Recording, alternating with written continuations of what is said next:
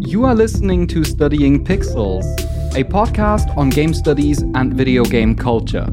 I'm Stefan Heinrich Simond. I'm a game studies scholar from Germany. I'm Dan Hughes, a Japanese scholar from Texas. And you can find us every Sunday on studyingpixels.com and wherever you get your podcasts.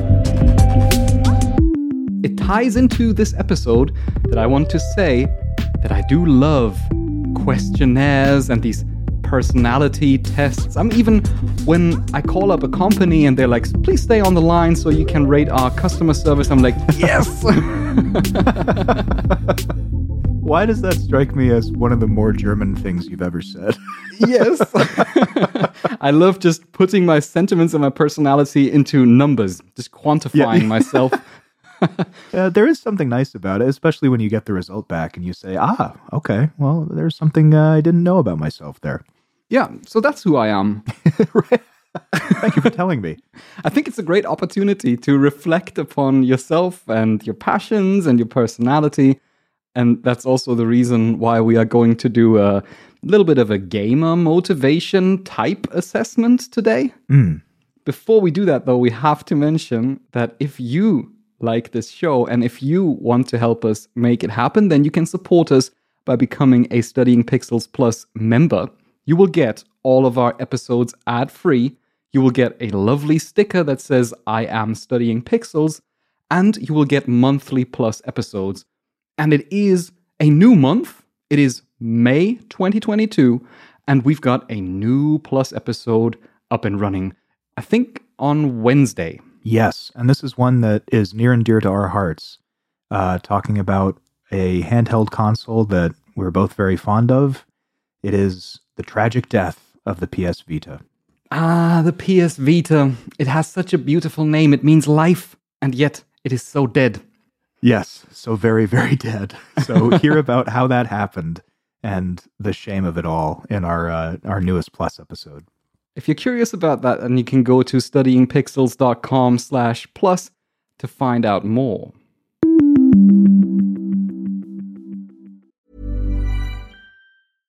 Hey, I'm Ryan Reynolds. At Mint Mobile, we like to do the opposite of what Big Wireless does. They charge you a lot, we charge you a little. So naturally, when they announced they'd be raising their prices due to inflation, we decided to deflate our prices due to not hating you. That's right. We're cutting the price of Mint Unlimited from $30 a month to just $15 a month. Give it a try at mintmobile.com slash switch. $45 upfront for three months plus taxes and fees. Promote for new customers for limited time. Unlimited more than 40 gigabytes per month. Slows. Full terms at mintmobile.com. Millions of people have lost weight with personalized plans from Noom. Like Evan, who can't stand salads and still lost 50 pounds. Salads generally for most people are the easy button, right? For me, that wasn't an option. I never really was a salad guy. That's just not who I am. But Noom worked for me. Get your personalized plan today at Noom.com. Real Noom user compensated to provide their story. In four weeks, the typical Noom user can expect to lose one to two pounds per week. Individual results may vary.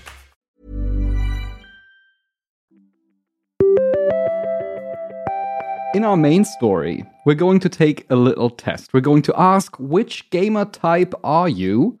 And in order to determine that, we found, well, I guess a test that's fairly common. I've known this kind of test for many, many years, and I've heard people talking about it. It is the Gamer Motivation Profile by Quantic Foundry. This test, this survey, this questionnaire has been set up by Nick Yee and Nick Ducheneaut. I hope that I pronounced the name correctly. And here's a little quote that they write on their website on how it works. These profile tools were developed using statistical analysis of how game preferences and personality traits cluster together.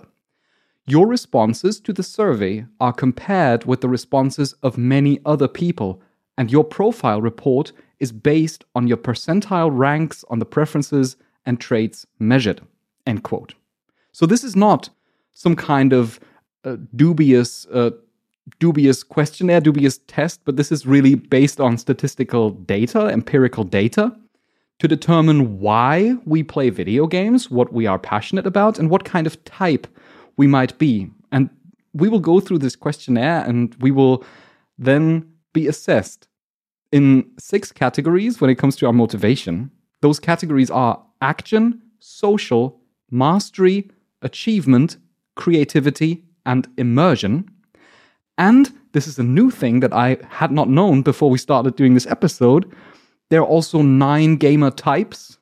Often it's just one, or maybe you get two of them combined, and they are the following acrobat, gardener, slayer, skirmisher, gladiator, ninja, bounty hunter, architect, and bard. Whew, quite a lot to assess. Red mage, alchemist, uh, Dark elf.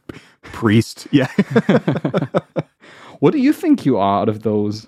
so I don't know how these are assessed, but just based on the names only, I'm thinking that because I really like doing uh, trophy hunting and the kind of metagame of games, I think I might be achievement in that first uh, grouping of six of them.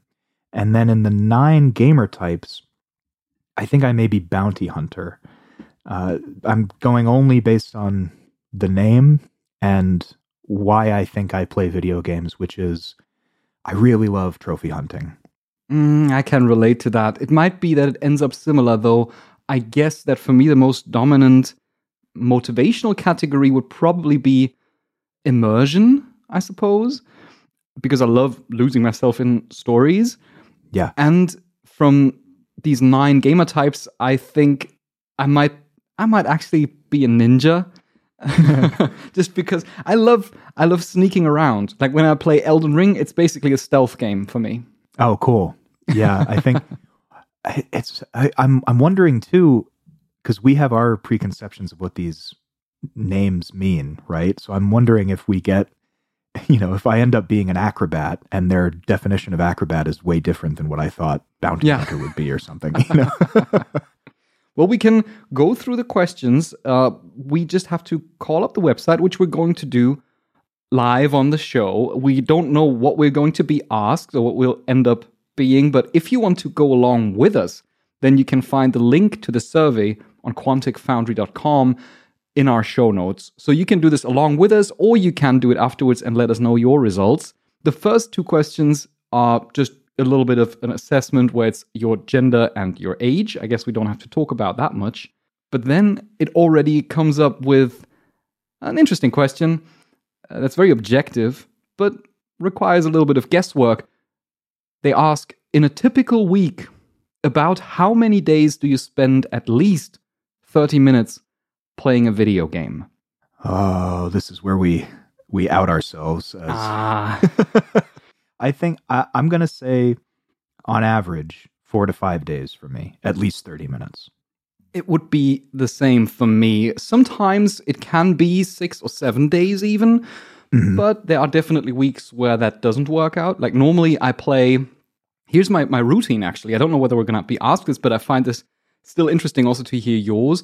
I often play a little bit in the morning if I have time. There are some days where I start really early in the morning with work and then I don't. But if I have some wiggle room, I like to play for like half an hour, maybe an hour in the morning when I get up really early because that's just simply, I, just can't help it. I just get up really early and I play a bit, take a shower and have breakfast.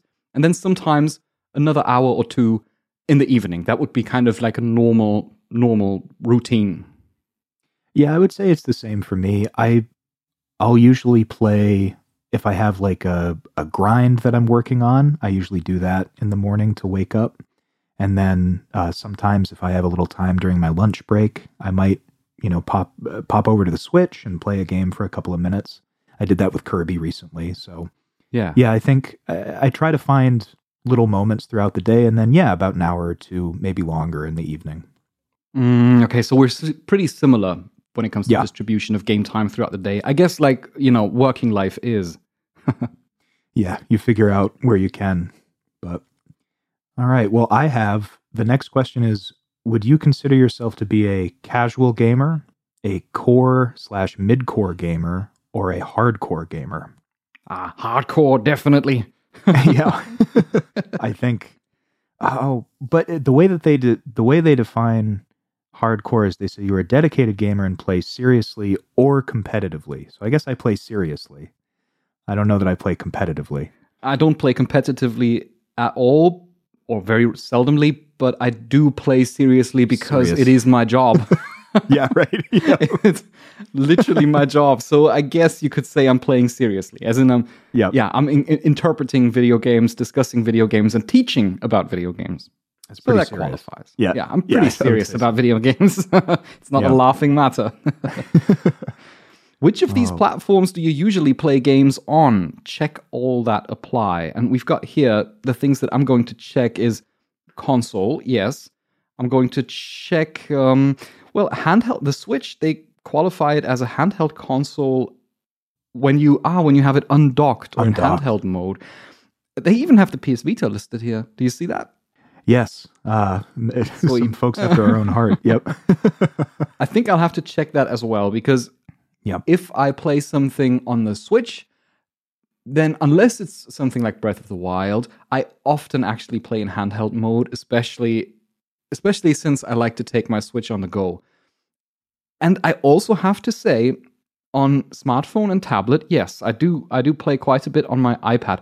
On my Mac not so much, just because the Mac is really not a re- proper platform for video games. So I would say for me, it's console, smartphone, tablet, and handheld console. I think I'm just console and handheld handheld console because I don't really dabble in the other option is VR and I don't play too much of that. Um, and I don't really I don't really use my tablet or my phone. So just the consoles.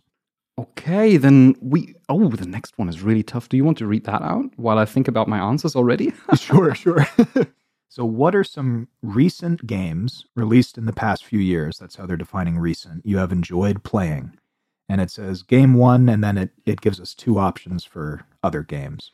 so three games. Well, the first one that I'm going to enter is Elden Ring. Same here. yep. The second Elden one, I think I'll, I'll put in Horizon Forbidden West because that's Oh, the go. one that I played before that. I'm going to say Persona 5 Royal because I really love that game.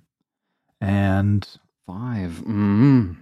the third one, um, boy, I mean, there's so there's so many. I guess you can't choose every other game I've played.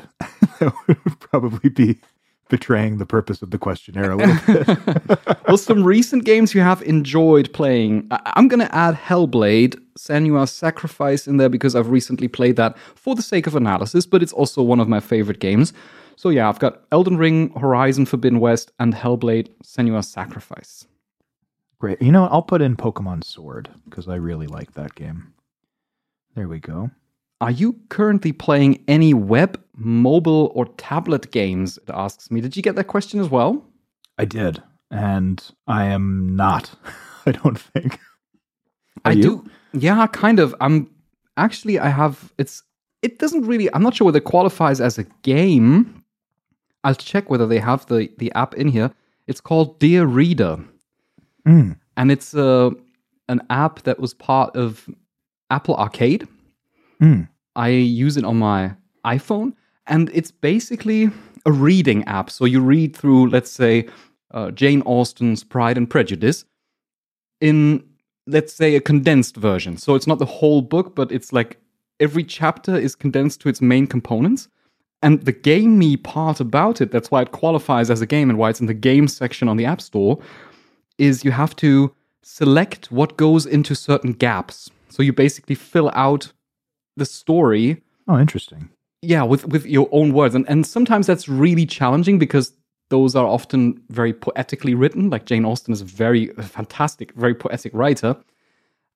And that what make that is what makes it a game. It's really much about reading but also about also about a game. So i'm gonna put in dear reader this is definitely something i'm mostly using these days. Is that I'm I might be betraying my English background, but I, I guess you could just you could just say Mr. Darcy broods for a lot of uh, how ardently i love and admire you ah. well, I'm I'm not going to put anything here because I'm not playing any. I'm also going to include Sky Children of the Light. That's the last game that I played on the iPad. And oh wait, no, that's actually not true. I have another one. I mean, Sky was by um, that game company. Is that what it's called? N- no, uh, yeah, I mean the, the, that game company is a studio that made Okay. Jour- Jour- Journey and so on. You know, Journey and Flower Oh, yeah, and yeah, these yeah, games, and right. and they made Sky, Children of the Light, and it's this like it's for designed for uh, like iPads and Apple TV, and it's a multiplayer, slow-paced exploration kind of thing. Hmm. And of course, I've played the Professor Layton. I even spoke about Professor Layton I on remember that. show. Yeah. And that was uh, Katrielle. Let's see whether they have it in here. Oh, yeah, Layton's Mystery Journey Katrielle and the Millionaire's Conspiracy. Ha! Cool. now I've got all three. And I've proven myself to be a mobile gamer. there you are. Yeah. well, I have uh, the next one is just are there any other games you've enjoyed playing recently? So I suppose this could be anything, right? Anything. So I think I'm going to say um, Octopath Traveler. Oh, that's a good one. Yeah, really enjoyed that one. And um, let's see. This is the this is the problem because I feel like I've I always enjoy games. I can't think of Yeah. I'm, it's I'm harder to uh, I'm hard pressed to think about a game that I didn't enjoy. oh, you know, I'll put in I'll put in uh Yakuza Like a Dragon. Oh, yeah, I actually have played that as well, so I should put that in as well because that's the big one I played before this wave of current games that came out. All these games, yeah. but I can't even recall. Honestly, what have I played before I started playing Horizon? I can't remember. I've like my mind is completely wiped since this flood of super interesting games that came out this year. I know one that you that won't go on here. Uh, Devil May Cry Five. Oh, oh yeah, right. I played Devil May Cry Five. Yeah, Yeah. but it says you have enjoyed recently. You have enjoyed, Ah, yes. that- That wouldn't be the case. No, no, I haven't done that. I'll put in those two. All right. For oh, I got a pop up for the next section. How important are the following game elements and activities to you when you play video games? It might Ah, be that we've got Hmm. different questions now, so we briefly have to check. I've got taking the time to practice and master a game. Oh yes, okay, we've split now. Okay, you've got Okay. another one. Then we'll just Yep. go and take it in turns and then basically reintegrate our answers at a later point Yeah. when we get the question. Do you want to start with yours? Sure. So I have so again, this is how important is this particular thing they're saying. And it says getting to know all the main characters and their backstories. I'm going to say extremely important, which is the the most important they have. For me, it's taking the time to practice and master a game, which is, I would say, very important. So, this is always a five point scale. It goes from not at all important to extremely important. I'm going to go with very important just because I do enjoy it to practice and master a game. I want to, well, get good at a game and I want to master its mechanics because I think that part of the involvement is mastering its mechanics. However, I don't go overboard. Like, I, I'm not aiming to be kind of the awesome dude in uh, competitive in PvP in Elden Ring, for example. And, and that's why I'm not I'm not going to the highest part. I I just got that question too. Uh, taking the time to practice and master, and I'm going to say, I think I'm going to say somewhat important because I would say that often I, if I'm playing through a game that the story of which intrigues me, I don't mind playing on an easier mode just to play through the story. Oh, okay, that's really interesting. Hmm. I actually always start on the highest difficulty if there is a difficulty selection, and then I Yeah. mostly regret it halfway through.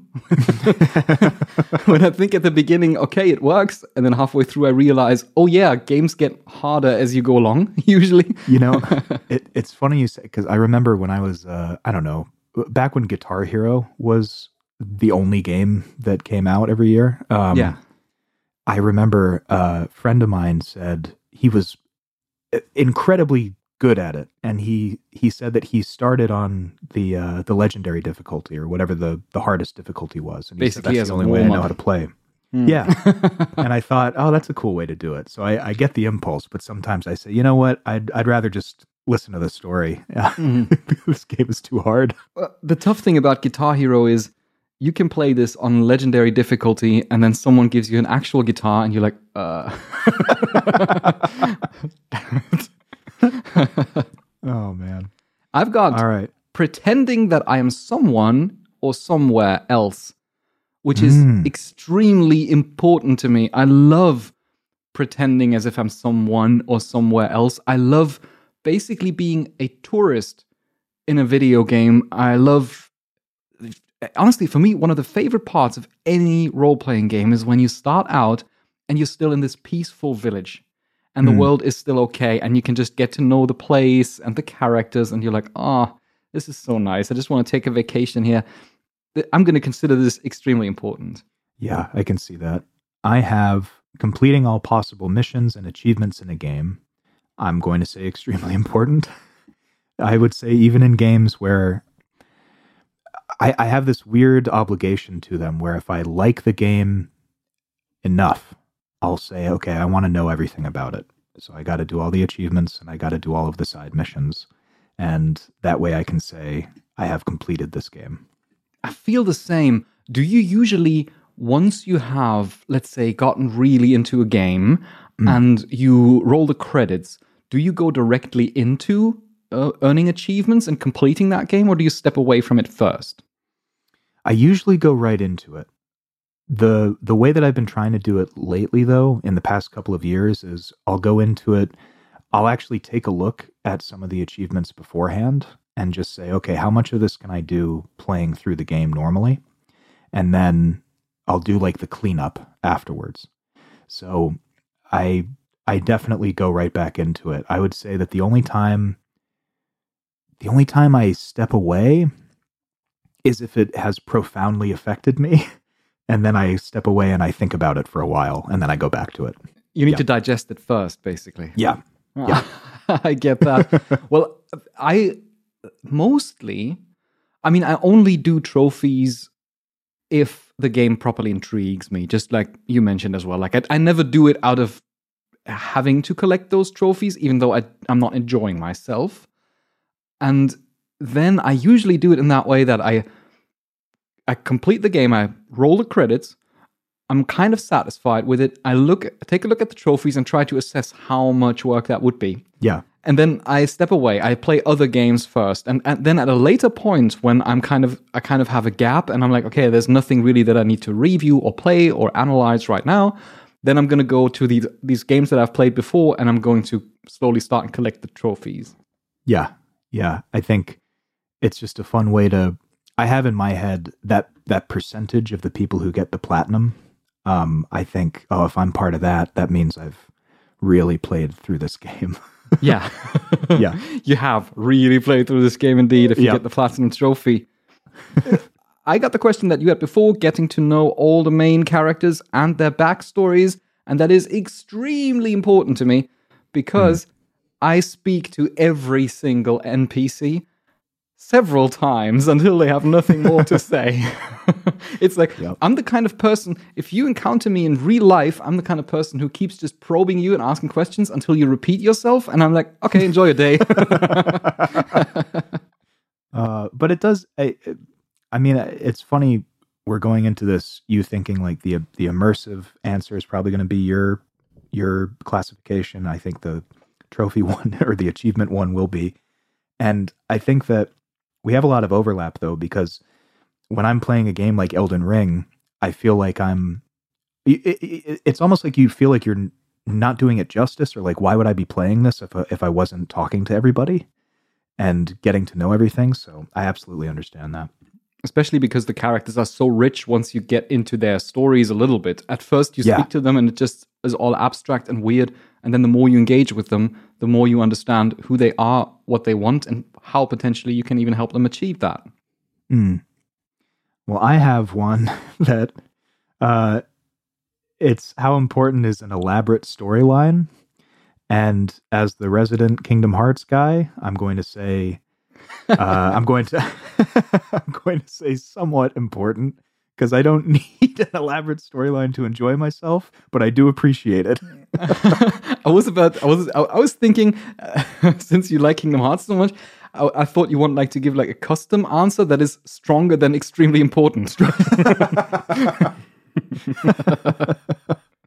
An elaborate storyline.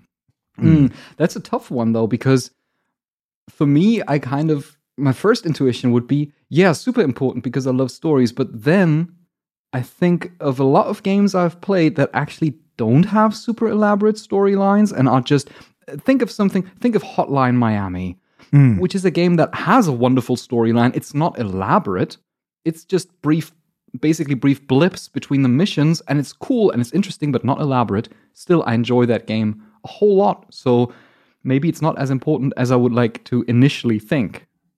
I think even with um, with JRPGs, which are I think my favorite genre, I I appreciate the elaborate ones. Like I love a near, I love NieR Automata, but I also love Dragon Quest XI, which is very straightforward in its tropes and characters and everything.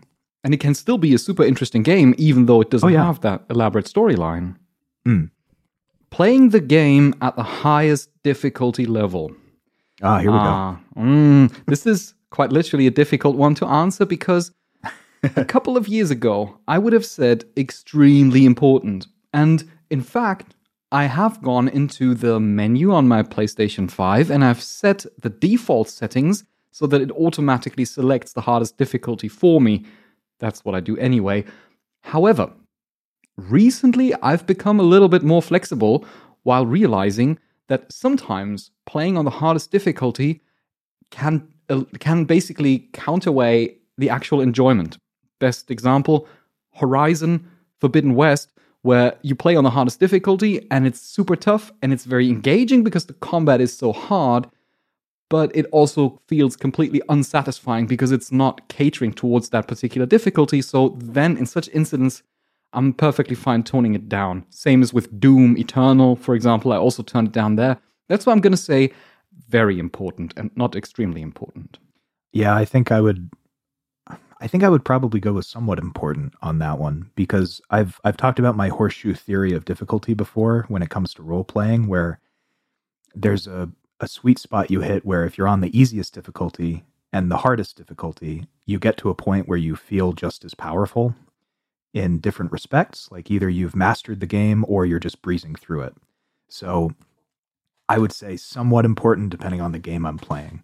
There's this sweet spot, right? Where you Yeah, basically the sweet spot to me feels often like that is the difficulty level for which the game has actually been developed and on which it has been playtested most. Yes, I think uh, to to quote the eminent uh, d- videogamedunkey, um, a game like Halo feels like it was made to be played on heroic, not legendary. You know, it's it's like there's certain modes that you feel like okay, this is the right amount where it doesn't feel like it's cheating me out of a game experience, and yet I still feel like I'm doing really well in it. Yeah, as long as there are no bullet sponges, I'm good uh, and I like building up my skills. But if it gets just too hard and too unfair, then I gladly turn down the difficulty. Yep. Well, that's a good segue into my next question, which is becoming as powerful as possible. And I'm going to say, Elden Lord. Yes, exactly. So I'm I'm going to say very important because I love spending time in a game like Elden Ring, trying to uh, min max my characters. I really like doing that. I find though that I don't do it as much on like shooting games, like first person shooters. I don't feel compelled to figure out like the best strategies. It's more of a a war of attrition situation where if I'm in a role playing game, I love getting my stats maxed out. I love getting the best equipment. That to me is a fun game in and of itself. So I'll say I'll say very important. Mm, okay, okay. It's interesting that you bring up min maxing in that context because Mm. at first, when you raised that question, I thought, "Mm, I think that would be very important to me as well because it kind of means mastering its systems, which I like to do. But when it comes to min maxing, it kind of, I was kind of uh, rethinking my answer a little bit, and I thought maybe, maybe I wouldn't enjoy it that much because when I have to start going into mathematical details or when I whether it's in something like it can be in Elden Ring, it can be in games like Diablo, for example, where I have to hmm. spend so much time comparing all these equipment items with one another to see which one fits my build perfectly and which one brings the stat up just a little bit higher. I often then get bored and don't do that. And then I'm just like, I'm just going to take this because it looks cool, or this one has a good ability. I'm just going to use that. So I guess for me, it would not be that important. Yep, fair enough. I've got a similar one acquiring powerful weapons and artifacts. Mm. And yeah, of course, I want to acquire powerful weapons and artifacts. Am I gonna? am I gonna play through through a From Software game basically with just my fists? Oh, there are people who do that actually. yeah, yeah. I do want to acquire powerful weapons and artifacts, but it's not a major driving, motivating factor for me. I do search everywhere to get what I can, but I won't try to go, go into intricate crafting and upgrade systems. So I'm going to say it's somewhat important, which I think is probably a fair answer to give. I think I'm right there with you. Yeah, I think it's it's fun to get that stuff, but I don't know. Again, it, this is this is the thing, right? So I'm I'm taking this as all games because in RPGs, yeah, I'll probably go out of my way to get the coolest stuff, but in first person shooters or even like strategy games, I don't know that I'm going to invest that time. Mm, yeah. Well, the next one, this is an easy one getting every possible star, trophy, unlock in a game. So I'm going to say, because of the way that this is written, I'm not going to say extremely important. I'm going to say very important because I will often find that I'll go out of my way to get all the trophies, but if there are additional um, unlocks or uh, things that are outside of the realm of the trophy collectibles, I might not get those. So I'm going to say very important. Like there are after you basically platinum the game, there are still like 50 more recipes you can find, and it's like ah, uh, yeah, exactly. I think sometimes it depends on the game. I have done that before. I mean, I, I've I did it in Elden Ring. I feel like, or I I'm continuing to do it in Elden Ring. But uh, yeah, there's plenty of games where I remember playing through uh, Kingdom Hearts three. There was something. Uh, there's like an item that you can miss in one of the worlds, and all of these online FAQs were saying, "Don't miss this, don't miss this." And I was like, "What? It's just like a it's a random item. I don't really care for the for the full completion bonus on this." Yeah. Okay, I get that. I, I actually do it the same way. I think mm. there are games who are just crammed with stuff for its own sake. And I just feel like there's no if there's no purpose in collecting them, and I know by the motivation of trophies, you're motivated by a meta game, right? Because you're playing yeah. a different kind of game on top of it, which is collecting. It's like collecting stamps, where people would also go out of their way to get like a rare stamp. And in that same way, you would work hard to get a trophy that not many people have. But if it comes to just I don't know, collecting like arbitrary stuff that someone has put in there, just exchanged a couple of skins and multiplied it by five and just spread it all over the world. And it's like, oh, I'm sorry, you know, I'm not going to collect all those feathers in, in a Ubisoft game. Yeah, right. oh man, taking on difficult challenges that may take many tries to succeed. Mm. Mm-hmm. I can relate to that right at this very moment. butting my head against a an Elden Ring boss. Yeah. I'm gonna say I'm gonna say this is I'm I'm not sure between somewhat and very important because I do enjoy that and it is important to me to really try and optimize and, and, and learn. I want to learn while playing the game, and that's why I think I'm going to consider it to be very important. Yes, very important. That's my final answer. That's fair. I think I think I agree because I wouldn't push it into extremely important because there are bosses where I say, "Okay, I'm just not going to do that." if I if I you know, get too frustrated with it. So the next one I have is dominating other players. Uh, I'm going to say not at all important. Um, I that's not why I play games. I understand that's why a lot of people do. Um, but let me put it this way: I play Super Smash Brothers for the story mode. I feel exactly the same way. Dominating other players has its small spark of charm for me when I'm in the situation of playing maybe a civilization game and I'm like, wow, so powerful and it's like amazing. And basically, I'm dwarfing all the other civs. Cool. But in general, it's not something I take much enjoyment out of. So I would probably answer the same way. I find it it's if it ever happens, it's coincidental. Like if if I happen to be winning against somebody, I think, oh, that's neat, but it's never my goal. Yeah. Yeah. Yeah. And then you still probably, I- I'm also like super humble then. I'm like, nah, I wasn't, I'm not that yeah, good. yeah. Don't worry about it. Even even the I would say even the the platinum percentage situation. That's not. I want to get one over on these other you know ninety five percent of players. It's just I want to belong to the club of people who've done this. yeah. Maybe you're not even comparing yourself with other people, but you're rather basically just trying to expand your own collection and doing it for that Yes. sake. Yes, I think so. I've got the question characters with interesting backstories and personalities. That's the question that you already had, and we discussed that, if I'm not mistaken. And Yeah, to that so. question, I'm going to say this is extremely important to me because I love backstories and character personalities. I have discovering offbeat or unconventional ways to play the game. Um, I'm I'm gonna say slightly important. Uh, I I usually am pretty conventional when I play a video game. I don't I don't look for speed runs or glitches too often. If I find one, I I think it's fun, but I don't go out of my way to exploit a game like that. Okay, yeah. I don't do that either. The only thing that I do, but I think this is this belongs to being conventional is whenever I know that if I go through that door on the left, then that will continue with the story, then I will definitely Ah. go to the right first. That's Yeah. something that I do. And that's why I would probably also say slightly important because I want to discover those optional items and so on, but it's not subversive as in, in using exploits or glitching through a wall in order to discover a speedrun shortcut. Right. I've got having many customization colors, styles, skins, and options. I love doing that. Oh, okay. I love Oh, you know what? customizing my character.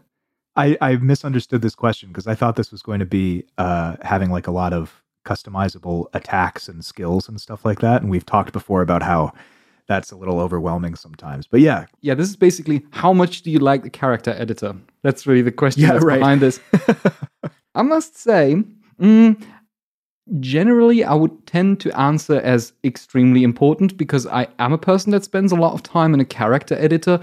But then again, I've put my own perspective into relation with others that I've spoken to, and I know that there are people who are a lot more dedicated to that, who go into a lot more detail of either sculpting themselves or, even better, a character that they made up entirely, where they would come up with an entire backstory for that character and uh, like put a scar on their face and then think about how he or she got that scar. I'm not that much into it. Usually I just try to recreate myself a little bit and then I make some modifications to look better. so I'm going to say it's very important because I enjoy it very much and I, I do spend two to three hours in a character editor sometimes, but I'm not going to come up with an elaborate character myself. I have accumulating large amounts of in game resources currency. Um, I'm going to say slightly important. I think mine, uh, my resource gathering is more uh, utilitarian than anything, where it's just, oh, okay, what do I need? Instead of, I'm going to, okay, let me put it this way. I'm not the kind of gamer that that joke of having a million potions by the end of the game applies to because I use them liberally. I, if Oh, I really? need, if I need an item, I'll use it. I I don't think I've ever been in a, a situation where I've thought, oh, I need to save that for later because I've played enough games at this point where I said, I'm sure I can find more of that if I need it. I actually am exactly that kind of type of person. I collect so much, like I run around, I run through Skyrim, and I constantly press the collect button in case I coincidentally look into the direction of a bush that has some berries on it. Yeah. even though I have already 600 of them in my inventory. And then I am very cautious of using them and I'm trying to learn. I'm trying to really learn because I know that it's kind of dumb and I'm making things harder for myself if I don't make use of the options and the possibilities that the game actually gives me. So I'm going to make it quick. Dominating other players, we've spoken about that. It's not at all important to me. I have making an effort to get every collectible item in the game. I'm going to say somewhat important. If it doesn't relate to the trophies, I don't really care. completing all possible missions and achievements in a game. You've ha- we've talked about this question already, and I think to me, I can. What did you answer? You answered extremely, right? I said very. Very. Yeah. because for me, organically, to me, it feels I should also answer with very because I do like. I actually have got quite a collection of platinum trophies as well. Mm. Mm, so it is, it is important to me, especially if it has some kind of in-game significance as part of the trophies as well, but not probably not as much as it is to you. So maybe I'll go with I'll go with somewhat important, just so that the, the scaling works for this test. here. yeah, right. I have uh, oh, taking on difficult challenges. I'm going to say the somewhat important, like we did. Uh, characters. Okay, we're getting a, we're getting some overlap now. Characters with interesting backstories and personalities, extremely. Um, okay, so I've I've gotten a lot of doubles now. So what did, what have you gotten? I've got getting every possible star or trophy unlock in a game, which I think I would consider to be mm, somewhat important. All right, so I've gotten to another sec. It gave me another pop up, so we've gotten to a different section now. Oh, wow. Now it transitions to a whole new section where it asks pretty similar questions. Yes. so how much? And this is all about enjoyment. So Yeah. my first question is: How much do you enjoy gameplay that requires careful decision making? Um, I'm going to say enjoy a lot. I'm a big fan of games like Mass Effect, and I think that those are games that make me think about the dialogue options a little more than just are you going to use this weapon or not. yeah, especially if they have some kind of impact. Mm, that's Yeah. cool. I love that. Telltale games, Game of Thrones, and so on, uh, all these Yeah. thingies that they did. Tales of the Borderlands, they're 5,000 different decision based games. yeah, right. helping other players. Yeah, I enjoy Mm. helping other players. I gladly do that. I actually just had a, a session yesterday in Elden Ring where I thought, hmm, uh, maybe I'm going to leave my summon sign for other players because I might be able to help them with a boss that I saw a lot of people were struggling with if the blood puddles on the ground are to be trusted. So I'm going to help help other players. I enjoy, if I'm being honest, I enjoy it somewhat. I won't go especially out of my way to do that. If Dan asks me, of course, hey, you want to jump join my game and help me out, which we've only done the other way around, by the way, then yes, of course, that's very enjoyable. But it's not something that I'm occupied with like all the time. So enjoy somewhat. Yeah, I would agree with that. My next one is gameplay that requires long-term planning and strategy. Uh, I'm going to say I think I'm I'm less of a strategy gamer um, than you, I think, because I don't I don't enjoy I like the Civ games, but I don't seek them out. So I would say uh I would say enjoy a little. Um, I I prefer kind of more in the moment kind of decision making with games. Mm, I think I would probably land on enjoy a lot in that case, just Mm. because when I play something like a strategy game, whether it's something like a huge scale game like Civ or a smaller game where I have to manage a group or something, I always try to think as far ahead as I possibly can and considering all the repercussions, Yeah. that's something I really enjoy. I've got taking on the role of another character or person. I enjoy that a great deal, especially if I Mm. can role play, if I can pretend also to be someone else. Uh, That's something I found the most enjoyable about World of Warcraft to just pretend Oh yeah. to be someone else. Play pretend. Yeah, cool. Yep. Constructing your own story. Yep. I love that too. Gameplay that requires a lot of thinking and planning. I feel like this is the same as the last question. so I'll say enjoy a little. I've got gameplay that requires careful decision making, which I said enjoy a lot too. I have going up against other players in duels or matches. Uh, I, honestly, I'm going to say, well, I don't hate it. I'll say enjoy a little. it's not something I seek out. Ah, so you got the competitive question and I got the cooperative question because I've got grouping up with other players.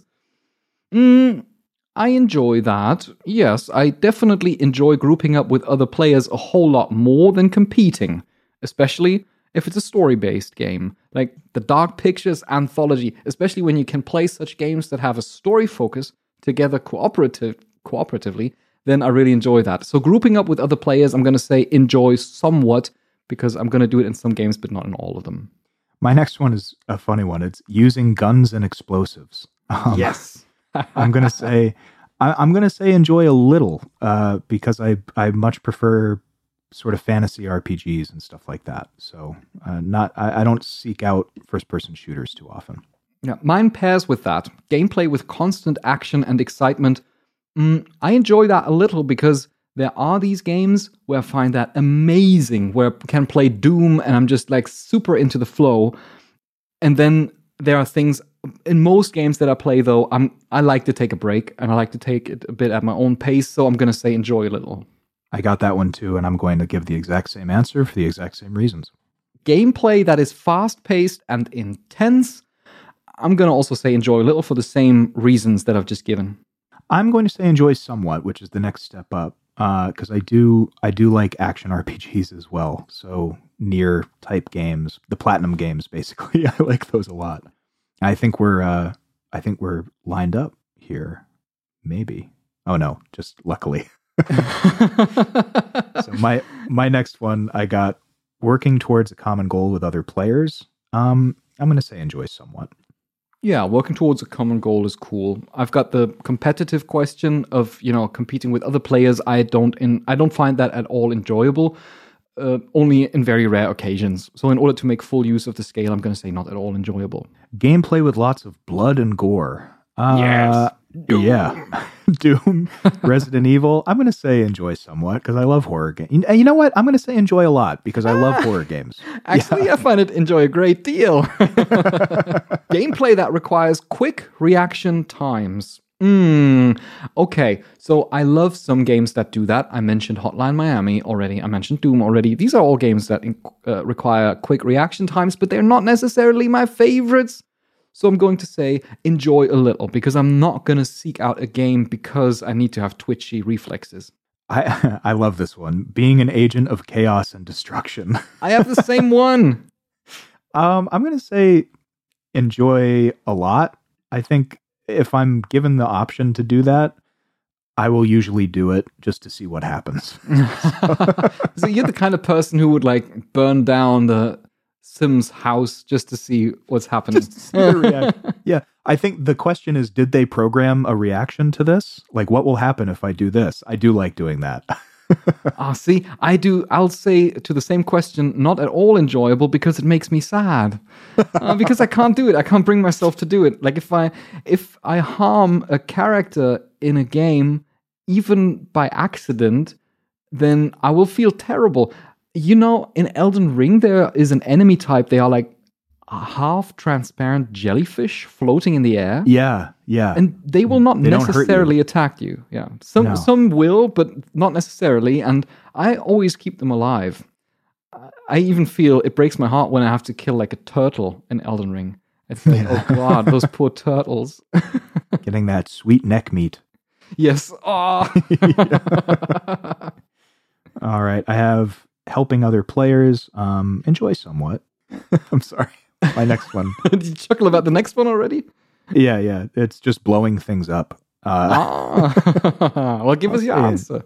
yeah, enjoy somewhat. Who doesn't like blowing things up? I don't. I don't seek it out, but when I get the uh, the opportunity, I I take joy in it. Yeah, if I don't, I'm not searching for them. But if there's a red barrel, I will shoot it. I will blow it up. Yeah.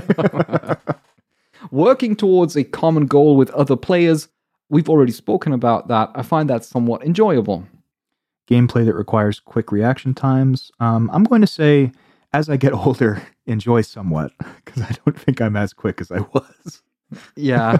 yeah, with as the years go by, it becomes a little bit harder. I noticed that strongly when I started to jump into Fortnite many years ago.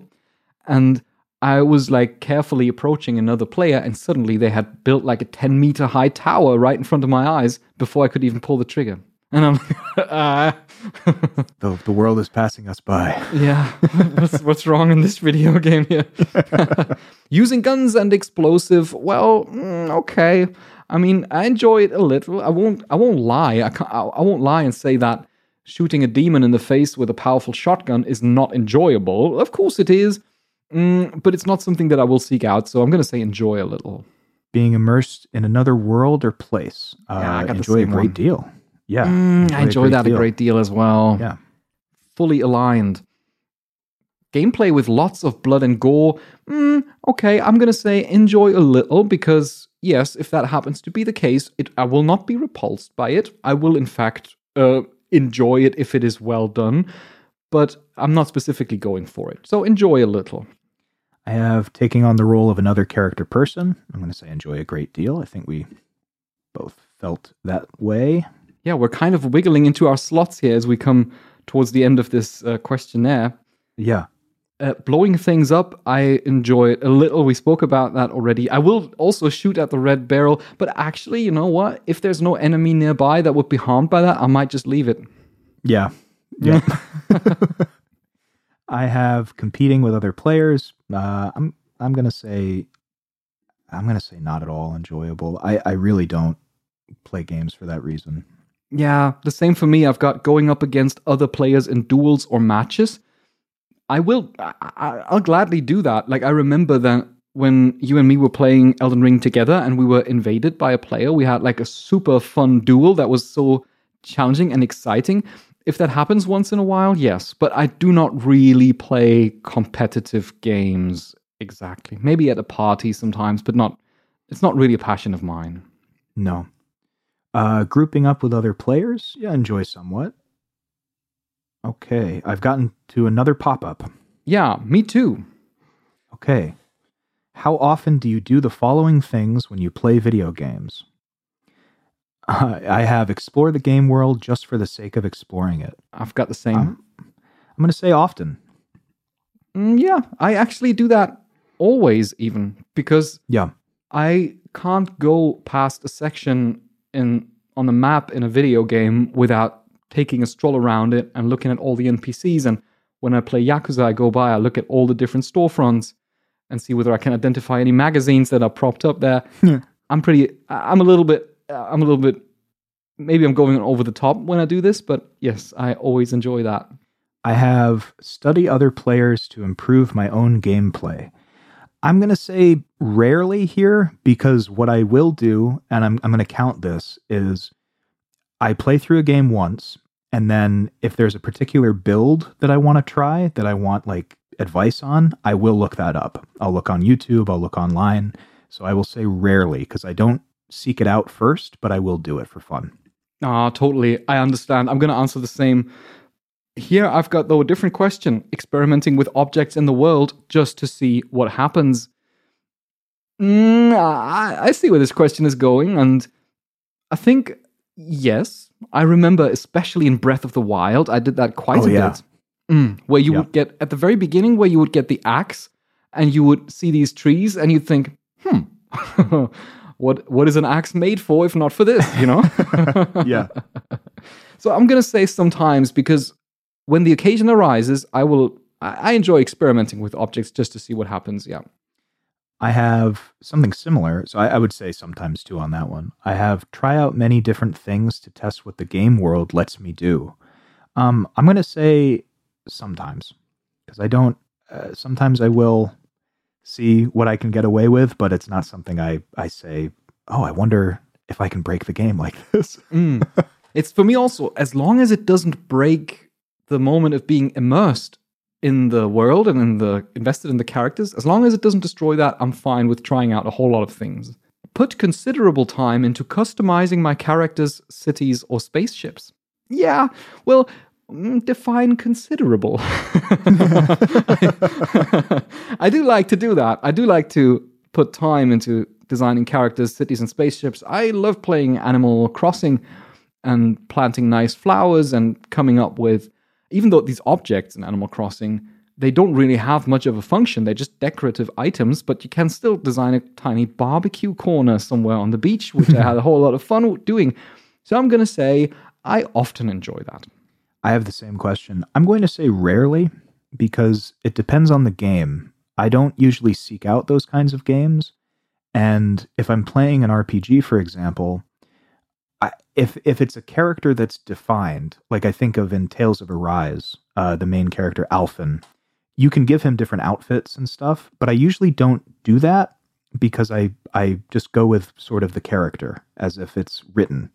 But in a game like Elden Ring or other From Software games, I do spend a lot of time customizing my character, even though you never see their face after you put a helmet on. yeah, ah, that's so tragic. But still, yeah, I, I totally get what you mean. The same in other role playing games such as uh, Skyrim, I've already mentioned, the Elder Scrolls Yeah. series, where you spend a whole lot of time customizing your character and even choosing like nice outfits, and then you just go into first person and never leave it again.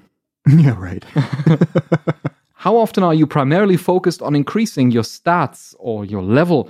Well, I would say sometimes because I will do some grinding and I will definitely try to defeat every enemy at least once, even if I don't have to.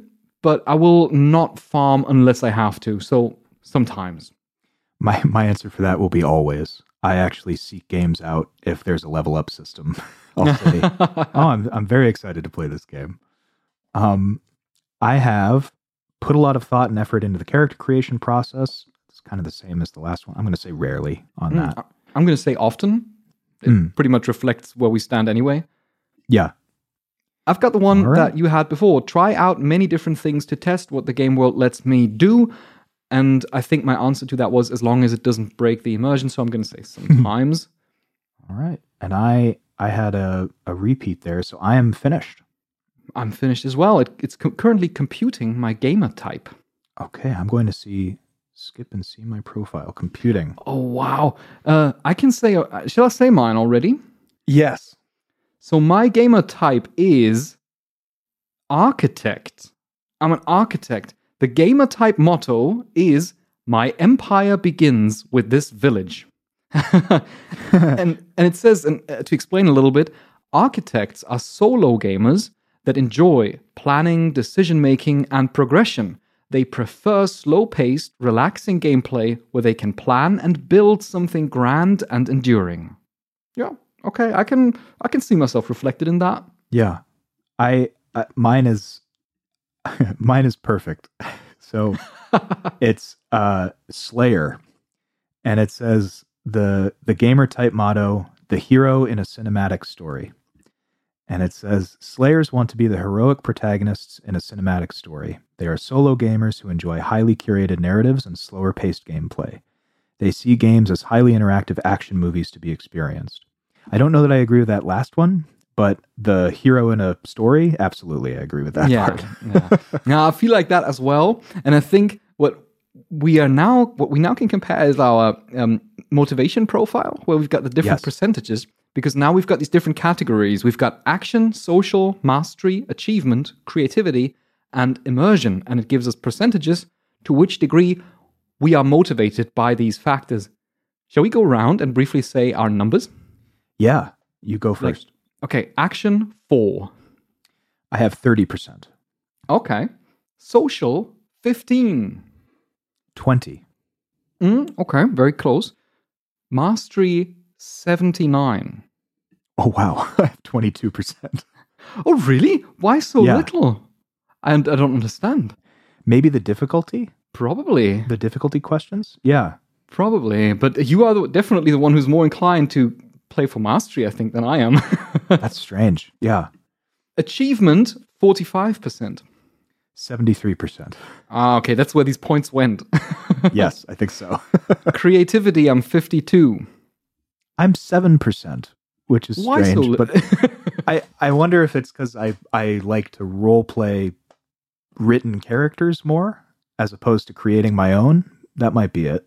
Yeah, and I think creativity here refers not so much to what we would commonly understand as creativity, but more as engaging with the gameplay mechanics creatively, as Yeah, playing against yeah. the grain and so on. I think so. And well, immersion is my highest one. It's at 90%. I'm at 86%. Okay.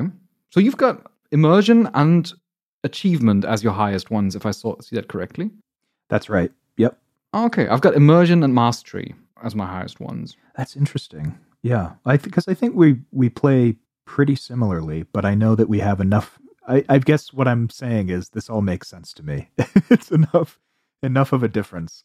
Yeah, I think it makes sense because we are indeed very similar. Like, if you compared us into the vast ocean of people that play video games, then I think we would probably belong to the same group. Yeah, And then only when it comes to the more fine distinctions, such as how important exactly is trophy collection, then it's a little bit more important. It's important for both of us, but for you, it's a little bit more important. For me, it's a little bit less important.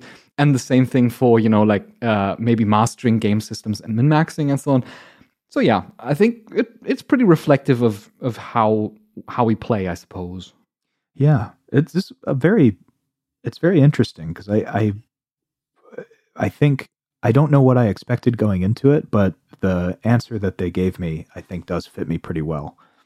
I feel like, nah, okay, architect, yes, I do like being an architect, but I lack in this one the story element, which is like a super important part, like stories and characters. It doesn't really appear in the character archetype. But well, mm, I guess it, it can't be perfect. It's just trying to assign these these types, which is still also it's a and as they say, these types are a new and experimental feature. Mm. Uh, so I think they're just trying to to test this out. And the more people do these tests, the more they can refine their you know their evaluation process. So if you are curious of doing that, then please navigate to our show notes or to our website where you can find the link to this Quantic Foundry gamer motivation test. And of course, leave a comment to let us know what your motivational type is. We'd be very curious to hear about that. And while you go through the survey, we'll go ahead and do some side questing.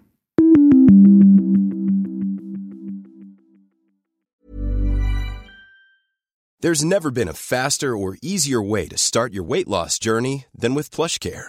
PlushCare accepts most insurance plans and gives you online access to board-certified physicians who can prescribe FDA-approved weight loss medications like Wegovy and Zepbound for those who qualify. Take charge of your health and speak with a board-certified physician about a weight loss plan that's right for you. Get started today at plushcare.com slash weight loss. That's plushcare.com slash weight loss. plushcare.com slash weight loss. I'm Sandra, and I'm just the professional your small business was looking for. But you didn't hire me because you didn't use LinkedIn jobs. LinkedIn has professionals you can't find anywhere else, including those who aren't actively looking for a new job but might be open to the perfect role, like me.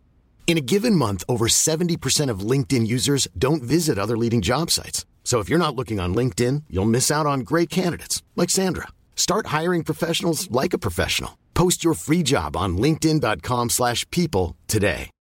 Millions of people have lost weight with personalized plans from Noom, like Evan, who can't stand salads and still lost 50 pounds. Salads, generally, for most people, are the easy button, right? For me, that wasn't an option. I never really was a salad guy. That's just not who I am. But Noom worked for me. Get your personalized plan today at Noom.com. Real Noom user compensated to provide their story. In four weeks, the typical Noom user can expect to lose one to two pounds per week. Individual results may vary. Hi, I'm Daniel, founder of Pretty Litter. Did you know cats tend to hide symptoms of sickness and pain? I learned this the hard way after losing my cat, Gingy. So I created Pretty Litter, a health monitoring litter that helps detect early signs of illness by changing colors, saving you money and potentially your cat's life. Pretty Litter is veterinarian developed, and it's the easiest way to keep tabs on your fur baby's health right at home. Go to prettylitter.com and use code ACAST for 20% off your first order and a free cat toy. Terms and conditions apply. See site for details.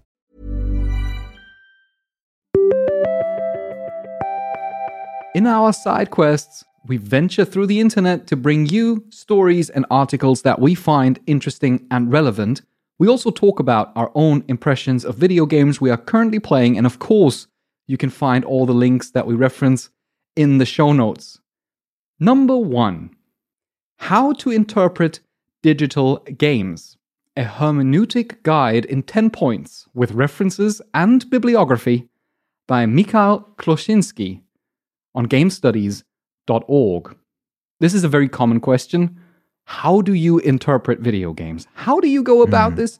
It's such an elusive process. You read all of these cool interpretations and you think, why didn't I come to that conclusion? Hmm. This is exactly what Mikhail Kłosiński is dealing with because he put together this hermeneutic procedure for game analysis, which is, according to him, not not meant as a strict framework that you can follow and you will definitely find something interesting, but rather it prompts you to think about games in different ways, to maybe raise some interesting questions and to guide your analysis, even though it might not be exhaustive and there might be new points that might be added to it or that might be recommended to add to it. Mm, I think that there are some parts in which I disagree with these 10 points in detail only. Like Generally, I do agree with the process and I do find it important and interesting. I don't agree with every single thing in detail, and I'm going to address those as we go through it. But I like the sentiment that Kłosiński he says that maybe it's even a good thing that we don't have a kind of super restrictive guide for how to interpret video games because we need all kinds of different approaches and different perspectives to produce interesting and insightful analyses. So, shall we go through these 10 points of how to analyze a video game according to Mikhail Kłosiński? Yeah, absolutely. Number one, gameplay. Quote, play the game! Exclamation oh. mark. Open the book. See the movie. See the movie, read the book, play the game. It's not It's as good self-evident. it's a good it's a good first step. It's not quite an analysis just yet, but it's an important first step because while it might sound silly to begin with, it is indeed the case that there are analyses, actually quite many analyses of video games out there that do not play the game, uh, that rely on summaries or descriptions or YouTube videos and such things. Mm, this is a problem. And Kłosiński says you should really play the game, you should take notes, you should make screenshots and gameplay videos if you can. You should note down everything that catches your attention, even though it might not seem crucially significant to your own analysis at that point, but just take a note of it. And I personally, I circumvent this process a little bit because this is where I disagree a little bit. For me, I don't really take notes while playing when I want to produce an analysis because that always interrupts the flow of play. Instead, what I do is I play through the game while recording my entire playthrough. Usually, since now on the on a PlayStation I can do that with the integrated recording function, and then afterwards I will go through my own gameplay videos and I will then take notes on things that strike me as interesting because then I can fast forward and I know okay in the next segment there's nothing really that concerns my own interpretation. I'm going to skip that and it just makes things a little bit more flexible for myself. I think that's more organic anyway, because the the first experience you have is i it's a data point in and of itself, right? So if you're trying to, if you're uh, making that a little murky with your note taking, I think that it takes away from valuable data that you would be getting just by playing the game first. Yeah, maybe if you play it a second time or if you go back to specific sequences to replay them, then of course. But if you are in a game where you constantly have to hit the pause button or in a game like a From Software game where you have to then constantly like stand around in a corner where you're not being attacked to jot down a couple of notes. And maybe then that's the worst thing.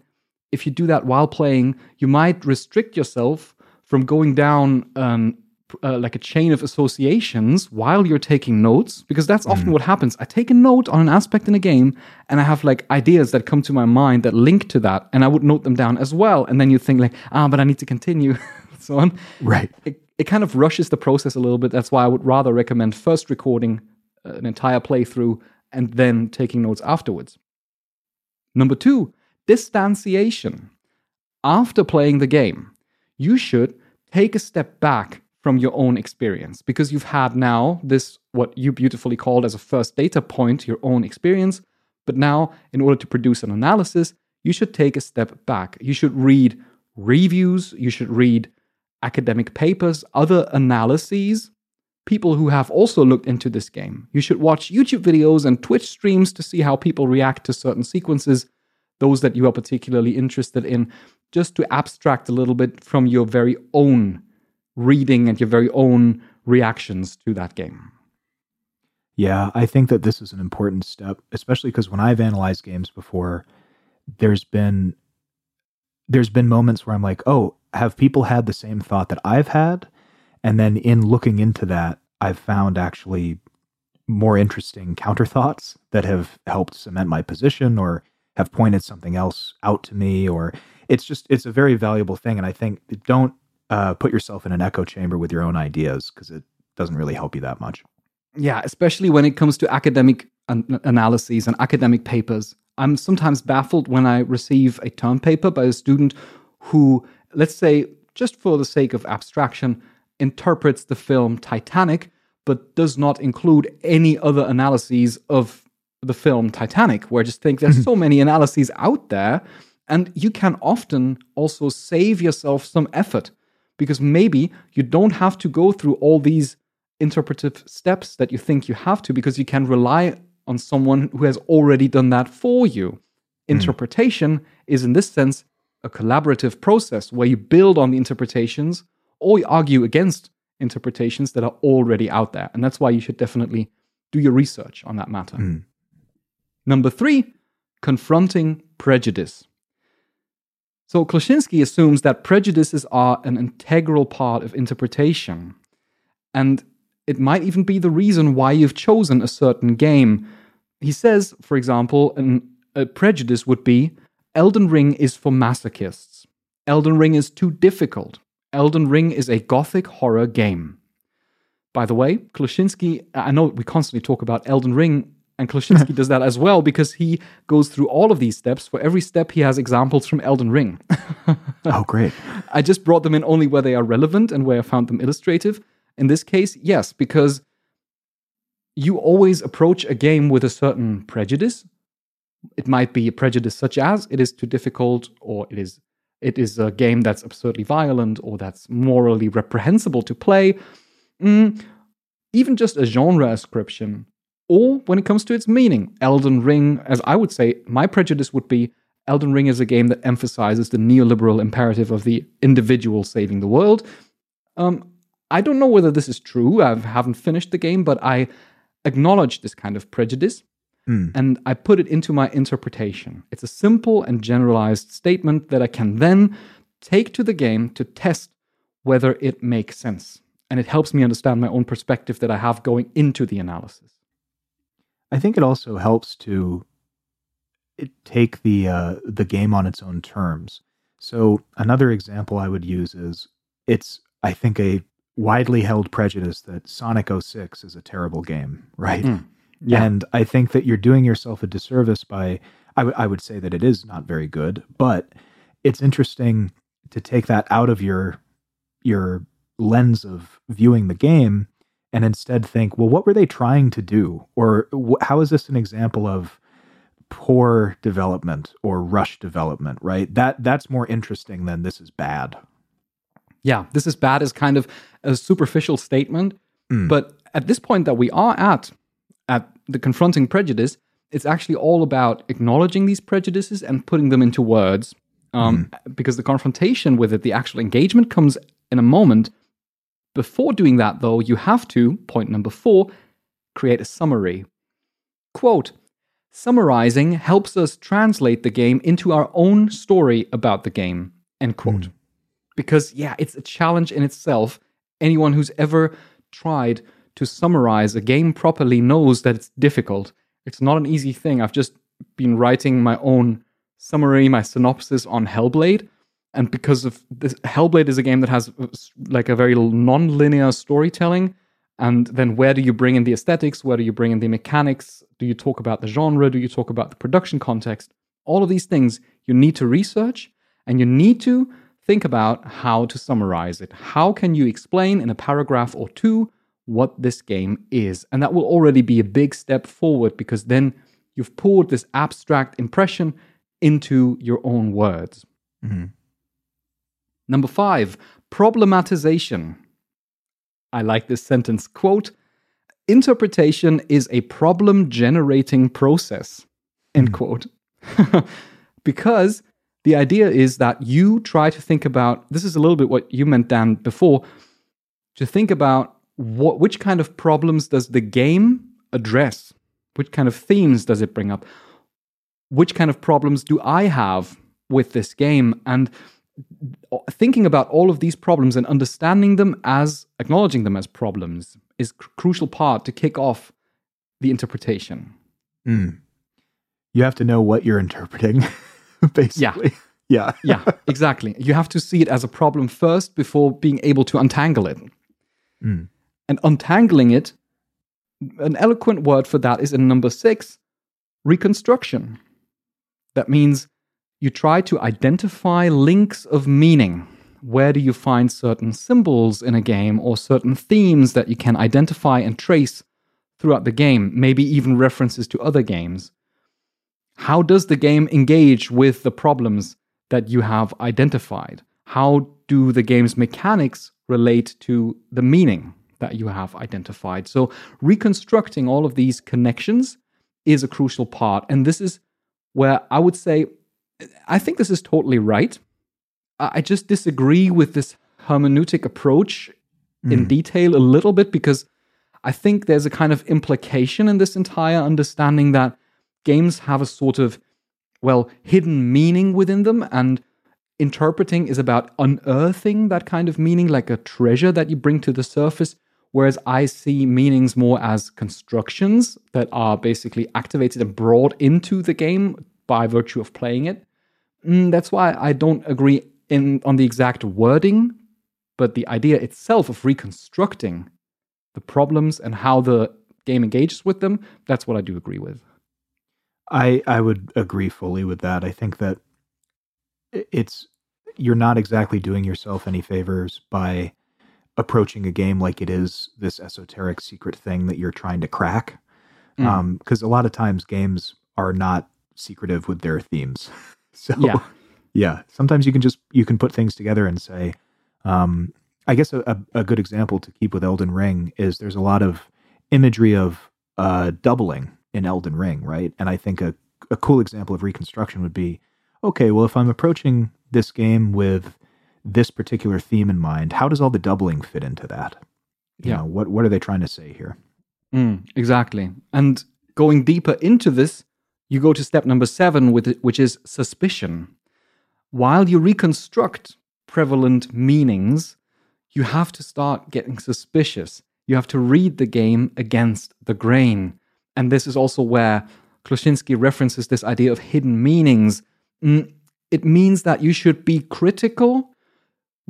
You should, you should critically engage with the themes that the game poses and the way it engages with them. You should also be critical when it comes to the representation of marginalized groups, where such hmm. categories mm. like race and gender and sexuality and so on come in. And you should also be critical of its production context crunch, for example, the exploitation of workers, or moral implications within that game. Is the moral point that this game makes really something that is worth getting behind? So being suspicious. And I think most importantly, being suspicious of your own reading, because I always mm. value when I'm presented with an interpretation, I always appreciate when I'm presented with an alternative interpretation. Like you can read it like this, but actually, there's a whole nother way to read this, which would be like this. I enjoy that. I just find it interesting because it points out that games are really polysemantic, so they have more than just one meaning. Mm. Number eight, theoretical coupling. Quote, it is imperative to acknowledge that the interpretation itself produces more data than one can put into an article or presentation. End quote. Please acknowledge this. I can totally get behind that point. Games hmm. are long, often long, and mm. they hmm. are often intricate and complicated. And as I've mentioned just now, they can offer you several ways to interpret and read them. You don't have to do an exhaustive reading of a game. Instead, you look at games from a theoretical angle. And you can go about this by either saying, you choose a theory first, and then you apply that theory to the game. Or you can choose a game first, and then select a theory that you find interesting to apply to that game. Either way, you will have to look at the interpretation of the game through the lens of a specific theory. Otherwise, you're just looking at a whole mess of data and information that doesn't seem to give you a coherent picture at all. We, and we've talked before about how you're you can't say everything about a game in one analysis. So I think that it's it's this is a really important step where you acknowledge that a game is massive and you say I'm going to be looking at it through the lens of how madness is interpreted, for example, right? Uh, this is something that I'm going to look at very particularly so that I don't get bogged down with all the other possible interpretations of it. Yeah, exactly. And you can write a whole book about a game and then someone comes along and still points out something new about it that you weren't aware of. Yeah, yeah. exactly. Number nine, existential inquiry. Mm, this is It's a good a good step in any process. yes. Existentially acquire into your existence. Why are you here? What is this all for? What am I doing? yeah, yeah. The, think with your head on the table and think, why am I, why have I chosen this game? Why am I studying what I am studying? so this is all about how the game has changed you.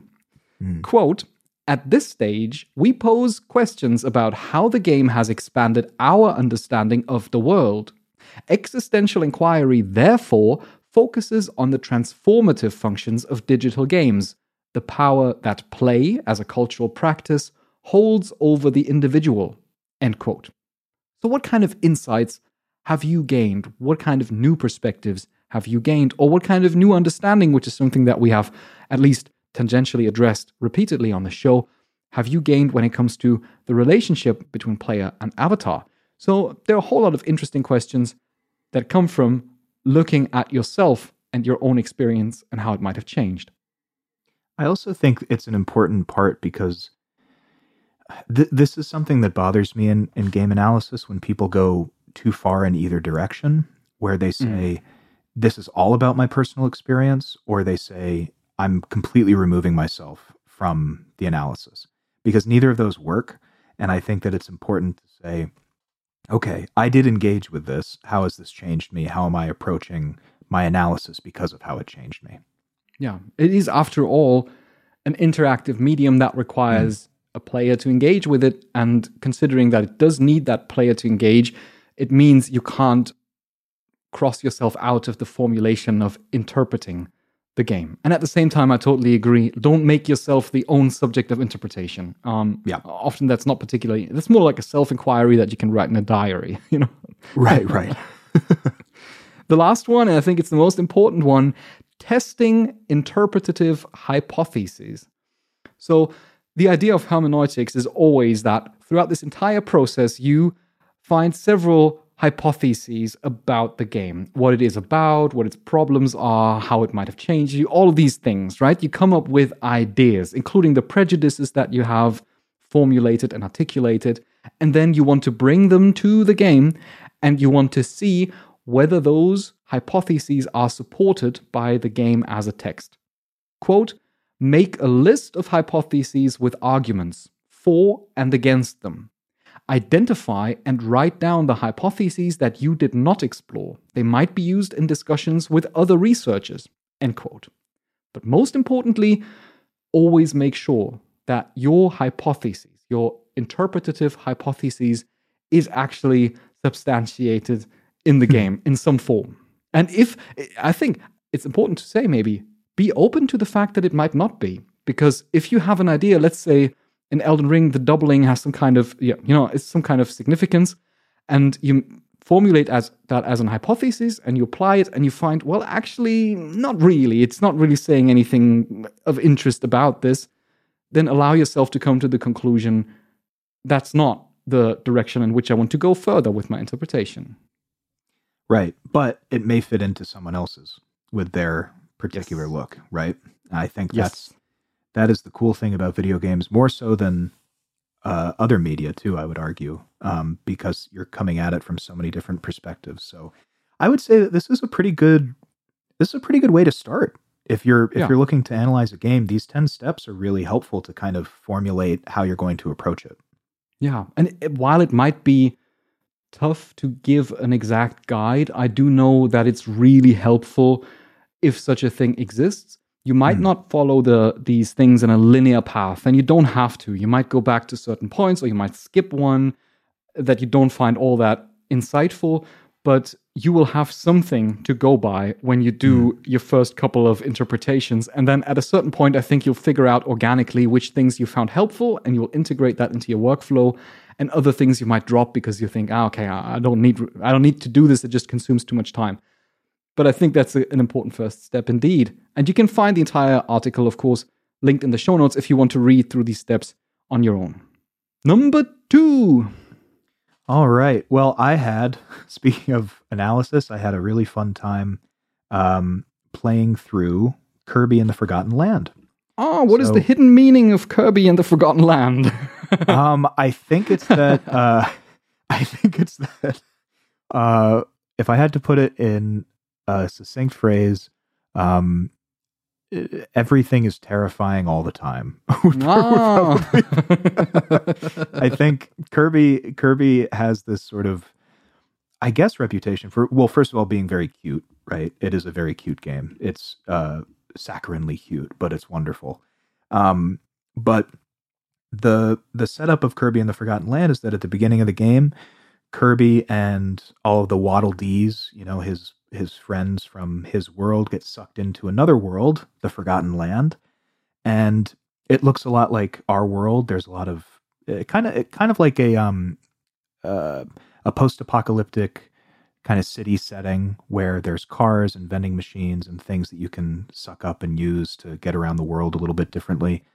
Um, and you get there and you meet uh, a character named Elfilin, who is a denizen of this world, and you're going through and basically freeing all the Waddle Dees that were captured. And it's not until the very end of the game that you figure out why all this happened. And spoilers for Kirby and the Forgotten Land, uh, there's an eldritch outer god that exists in this world who uh, basically sent a lot of the previous denizens of the world to a dreamland, and all of the remaining people want to go there. And so that's why it's called the Forgotten Land, because all of the people who were there are forgotten by this god who came in and made everything crazy. So that's the story. um, but it, I've got I I've got questions. Yeah, okay, fair enough. I've got a couple of questions, but I think the most important one is probably that, as you said, it's kind of a post-apocalyptic land that resembles somewhat our own reality, which Yeah. is a step that Super Mario Odyssey has also taken before. Do you find that this fits? Because my first impression is Kirby is so quirky and so comical, comical in a sense of looking not real, that I, I, I would say, isn't that just like a little bit disjunct? No, I would say it does fit because that's kind of the backdrop. Like, uh, for example, a level might be an abandoned mall, but the everything in it is still very Kirby. Like all of the Hmm. enemies are they're Kirby enemies, you know. So you can use the copy ability to suck up enemies and then get their abilities. So there's like a swordsman that looks like the old Kirby swordsman. There's a cutter. There's a uh, the Poppy brothers that use the bombs. They're all there. So it's not like you're Kirby in a world where it's not like New Donk City where there's humans walking around. You know, Ah, okay. But sing So- jazz music or something. Yeah, exactly. Yeah. So it still feels very much like a Kirby world, but the backdrops are less trees with eyes on them and more skyscrapers that have been uh, hollowed out. So it it definitely it feels very cohesive and it's a fun it's a fun world to explore. You get a lot of different abilities like on top of the normal copy abilities that you get. You can like I said you can uh, the big meme is that you can turn into a car. Um you can Or a turn vending into a machine. vending machine. Yep. Yeah. Um, there's like a, uh, like a wind turbine that you can turn into to um, blow things up from far away. Uh, there's a lot of lot of fun stuff, and I think the game is just short enough that it feels like there's a lot of really fun ideas that you can explore with different gameplay types, but not so big that you feel like it's dragging on and on and on. It's very it's not like Super Mario Odyssey in the sense that there's so much to do. I feel like it's a very compact game, but it feels very big because of all the different abilities you can use and all of the different items you can suck up and uh, all the different waddle dees you can save. It's a it's a fun game, and It seems like that's exactly the right choice to make for Nintendo because Yeah. I know that Kirby is Kirby is kind of in the front row but standing a little bit like slightly behind Mario and the other kind of like super high profile characters. At the Yeah. same time, he does deserve his time in the light and his time to shine. And it seems like very reasonable to make it a game that exploits its mechanics to the fullest while never overstaying its welcome. Yes. And uh, the other part of it that I really like is that I played it in sort of short bursts because unlike Super Mario Odyssey, which is this vast, I mean, there are levels, but it's a vast open world in each level. Yeah. Kirby and the Forgotten Land, you'll go to different sections of the world, and there will be maybe five or six levels that take you honestly 10 minutes to beat. And there's a lot to explore in it. I think if you if you really wanted to explore every part of it, it would maybe take you 25 minutes.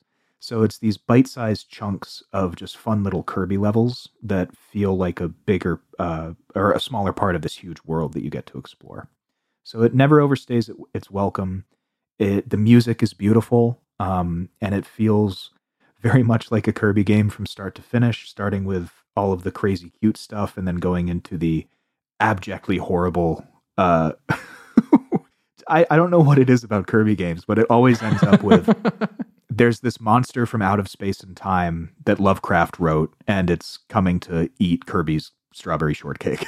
that is so terrible, so frightening. I but I must say, your understanding of it and your joy with it has actually encouraged me to maybe also start it because initially I was mm. a hmm. little bit, well, mm, not like it's particularly my thing. I felt since I've never really played a Kirby game, but uh, it seems that it's something that manages to stay true to the Kirby formula while at the same time also being accessible and engaging. Yeah, I would say this is a. I, I would think because I've played a few of them before. I'm not a huge Kirby fan, but I wanted to play this one just because I wanted something on the Switch while I was yeah. in bed, really. And uh, I would say that if this is your first Kirby experience, it's a really good one to have.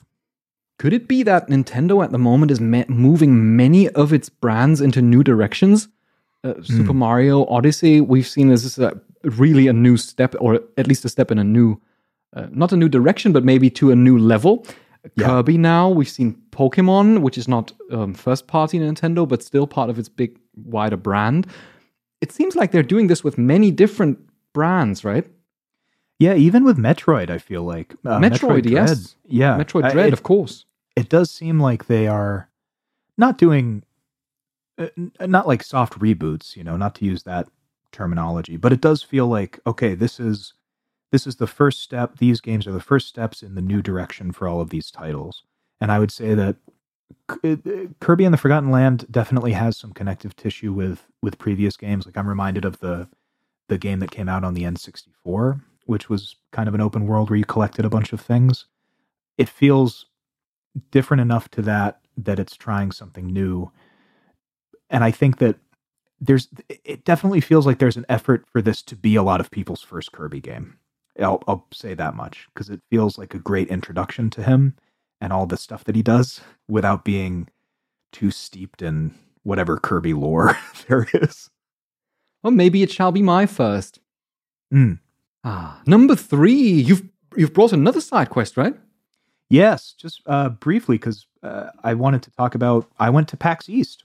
Hey, and yeah, so uh, went to PAX East with with a terrible fate. We did a panel on Elden Ring, which was a whole lot of fun, and we had a lot of we had a great turnout for it. We talked about speaking of interpretations and analyses. We talked about ours for Elden Ring, and we had a really great uh, audience. And then afterwards, we talked with a really a solid group of people for about an hour, which was fantastic. That's always the best and point of doing these talks. Yes, it, it really is. It's the part that I look forward to the most. And I would say that the panel was a great success. Thank you for everyone who came out or watched it on Twitch. It was uh, really nice to go back to PAX East. The last time I had gone to PAX East was uh, really like two weeks before the, the lockdown started in America. And it felt like this word was being used a lot, but I think it's true. It felt like a homecoming in a lot of ways. Um, a lot of people happy to be there, and I will say that I think this was this was probably a product of my being there on Thursday. Uh, that's when our panel was, so it was the very first day, and a lot of people, you know, are still working and they're not taking the time off to go to the con. It was a bit quieter, and so I think I may have gone in with a an expectation of it being a boisterous and you know huge kind of parade back to PAX, and it didn't feel quite that way. So I may have uh, overhyped my own expectations, but it was nice to be back on the floor and to talk with people who really love games. And one of the things that I love so much about PAX is that the people there, and I think this is probably true of any game conference, they will rise to the level of your material so easily. So if you're talking about, if you're just goofing around talking about a fun board game experience you had, those are the kinds of questions and comments you're going to get, or just fun jokes and stuff like that. But if you come at it like uh, Aaron and I did at, with a terrible fate, with heavy analysis and a lot of academic background, boy, they meet you and they say uh, they have great questions and things that you didn't think about, and it just really reminds you that uh, we're in a really cool time for game analysis where people are really thinking um, smartly about video games, and it's really cool to see. Ah, that sounds like an amazing. I, am so sad that I couldn't be there. One of these times, we're gonna we're gonna meet up at a games at a games conference. It'll yeah, be, shall we uh, do a? Maybe we can do a talk somewhere at a games conference as well. That would be great. We should studying pixels panel. Yeah, absolutely. I think we've got the audience for it. People are hungry for for game analysis and game talk. So I think uh, that would be a lot of fun. So, yep, lots of lots of cool stuff. Uh, didn't see too many games. Again, I think I might have just been too early. Um, mm. I did mm. see, I did see Devolver's Trek to Yomi though, which is coming out in a couple of days at the time of this recording, and that looked really cool. I'm excited to play that uh, in full. But yeah, it was a it was maybe a little more low key on the the day that I was there, but it was nice to see a lot of people with the same interests in the same place. Ah, I can't wait. I can't wait soon. but I yep. don't know how. I don't know how. I mean, I always go to Gamescom. I don't know how that will be this year. I know it will probably take place, but who knows how big it will be. You yeah. always have this kind of maybe also like a little bit of a post pandemic headache. I shouldn't really say post because we're still theoretically in the pandemic, but let's say a a late pandemic headache where yeah. everyone's kind of just like coming over and then wearing masks and it's like, oh, okay. Although I don't think people wore masks at this PAX East, right? No, that, that they the did. Yeah, they it did. was. Um, mm. they, they actually had. I was joking about it because they were really strict about it to the point where maybe every 30 minutes somebody would come on the the PA system and say, PAX East is a fully masked event. If you are not wearing a mask, you will be asked to leave. Ah, so I see. It was uh, pretty uplifting. well, I'm glad, and I'm I'm looking for. I'm glad that you had a wonderful time there, and I'm definitely. I haven't watched the panel that you did there just yet because I'm going to finish Elden Ring first. But then I'm mm. definitely going to do that, and maybe then we have a little bit more grounds to have a chat about Elden Ring again on this yes. show. It's absolutely not like we don't talk about it at all. It's almost like the game doesn't exist from our just from listening to our episodes. yeah, you don't come here for Elden Ring chat, that's for sure. Yeah. well, if you did though, then I hope you enjoyed this episode still. Thank you so very much for listening. And by the way, if you have your podcast app open right now, just in case it happens to be so. And if you haven't clicked that subscribe button, then please do so because that's really the way that we're evaluated. That's really the way that a podcast app is going to check whether they are going to suggest us to other people. Just hit that plus or that subscribe button if you are there, and then we'll talk again next week.